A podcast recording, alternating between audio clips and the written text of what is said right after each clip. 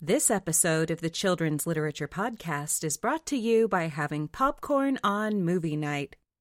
Popcorn on movie night. And every other night, because once it's in the couch cushions, you'll keep finding it forever.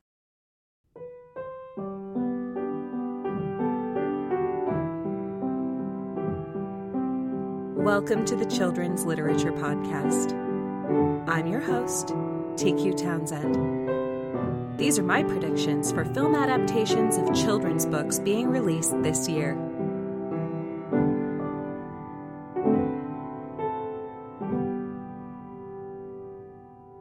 There are only four big screen movies coming out this year that are based on books for children.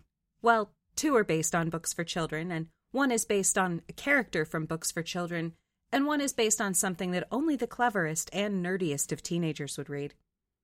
I want to look ahead at these films and share a few thoughts and predictions. After the films have come out, we'll come back and see if I was right or wrong. The first adaptation of a children's story this year will be Harold and the Purple Crayon, which comes out in August. I want to be open minded about this one, which is based on the beloved 1955 picture book by Crockett Johnson. Harold and the Purple Crayon is an imaginative, visual book in which a little boy literally creates his own world. Harold draws his own adventures, then tucks himself into bed when it's all done. This story was adapted into a cartoon just four years after it was published. It was a pretty straightforward animation of the original story, and it's very good. Twenty years ago, the character of Harold was adapted into a TV series that unfortunately didn't make much of an impression and only lasted one season. The reason the TV series failed is the same reason that I'm not sure a feature length film will be any good. This is a simple, tightly focused story, and I don't see how stretching it beyond its original purpose can turn out well. The cast of the film version of Harold and the Purple Crayon is heavy on adults and light on children. In contrast, the book has one child and no grown ups. It's not that grown ups can't make great TV or movies for kids. The Muppet Show and Mr. Rogers' Neighborhood were shows written and performed almost entirely by adults, and they were amazing. But when grown ups, especially Hollywood type grown ups, sink their claws into a story that is for children and about children, for some reason they just can't resist cramming in a bunch of adult characters and adult nonsense. This results in a show that kids just can't relate to. When How the Grinch Stole Christmas got its first big screen adaptation, we were all treated to a really awkward love story between Jim Carrey in a terrifying costume and a lady from Whoville who is attracted to him for some reason. The feature length adaptation of Where the Wild Things Are was also really dissatisfying. It was visually striking, but the story was stretched well beyond its original purpose to make it fit the required runtime. This resulted in a sad, boring, forgettable film. Illustrated books for kids work because they are very tightly focused. Cramming a love story into How the Grinch Stole Christmas or exploring the social dynamics of the wild things and where the wild things are is a bunch of grown up nonsense. I hope I'm wrong, but I worry that Harold and the Purple Crayon will be similarly overstuffed. An adult could perhaps act as a narrator or do some character voices if any of Harold's creations come to life but I'm discouraged by the fact that none of the starring roles are played by children.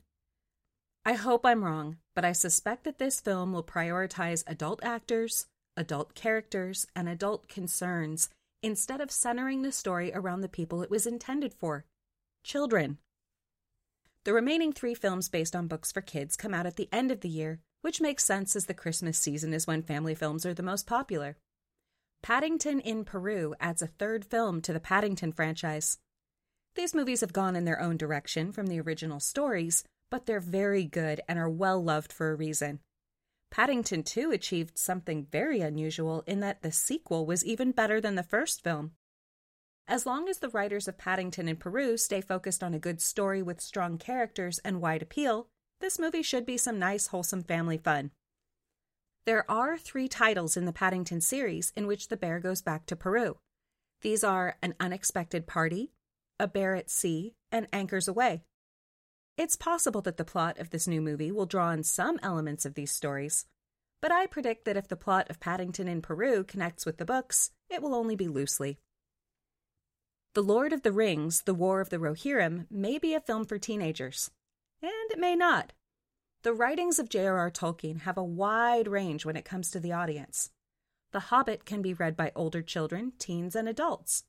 The Lord of the Rings has introduced many teenagers to the fantasy genre and more grown up literature. It's pretty rare, though, for teenagers to take interest in the Silmarillion or the lengthy appendices to The Lord of the Rings. This movie will tell the story of Helm Hammerhand, a legendary king of Rohan.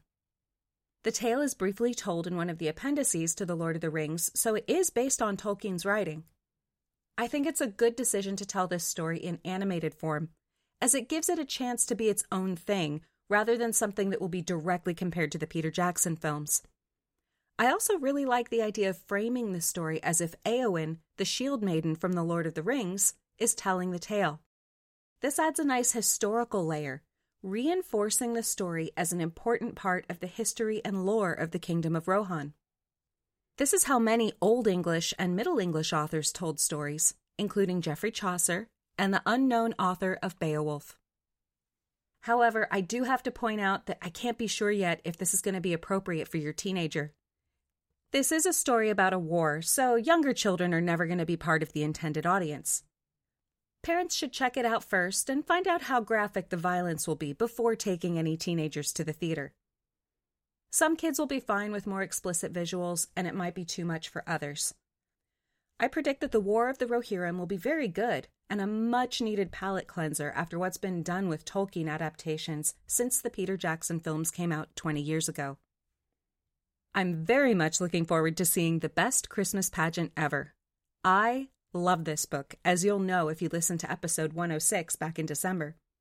This book isn't about the Christian religion exactly, but rather what happens when principles Christians are supposed to follow, like kindness, forgiveness, inclusion, and patience, are tested to the extreme by the world's worst behaved children. All readers, religious or not, will recognize the struggles and frustrations that come with having to deal with certain people in the community. I'm pretty optimistic about the best Christmas pageant ever, as it's being directed by a guy with a background in Christian film. That means he'll understand the particular quirks of Christian congregations and be able to bring them to life with accuracy and, I hope, all the humor that's in the book. I hope the script has kept the character of Beth Bradley as a narrator, because hearing the story from the perspective of a child is the main reason it's so funny. I hope they don't soften the characters of the Herdmans at all. They need to be awful. Really, truly awful. And like I said before, as long as an adaptation stays focused on the kids and doesn't cram in a bunch of adult nonsense, I think this will be a fun time at the movies. I hope a lot of families have a fun time seeing it and that a new generation of kids get introduced to this very funny, very enjoyable book. So, those are my predictions. After these films come out, I want to come back and see if I was right or wrong. But what do you think? Do you have any different predictions? Let me know. You've been listening to the Children's Literature Podcast. Please subscribe and give the show a rating. Send comments to letters at children'sliteraturepodcast.com. I'm your host, TQ Townsend. Thanks for listening.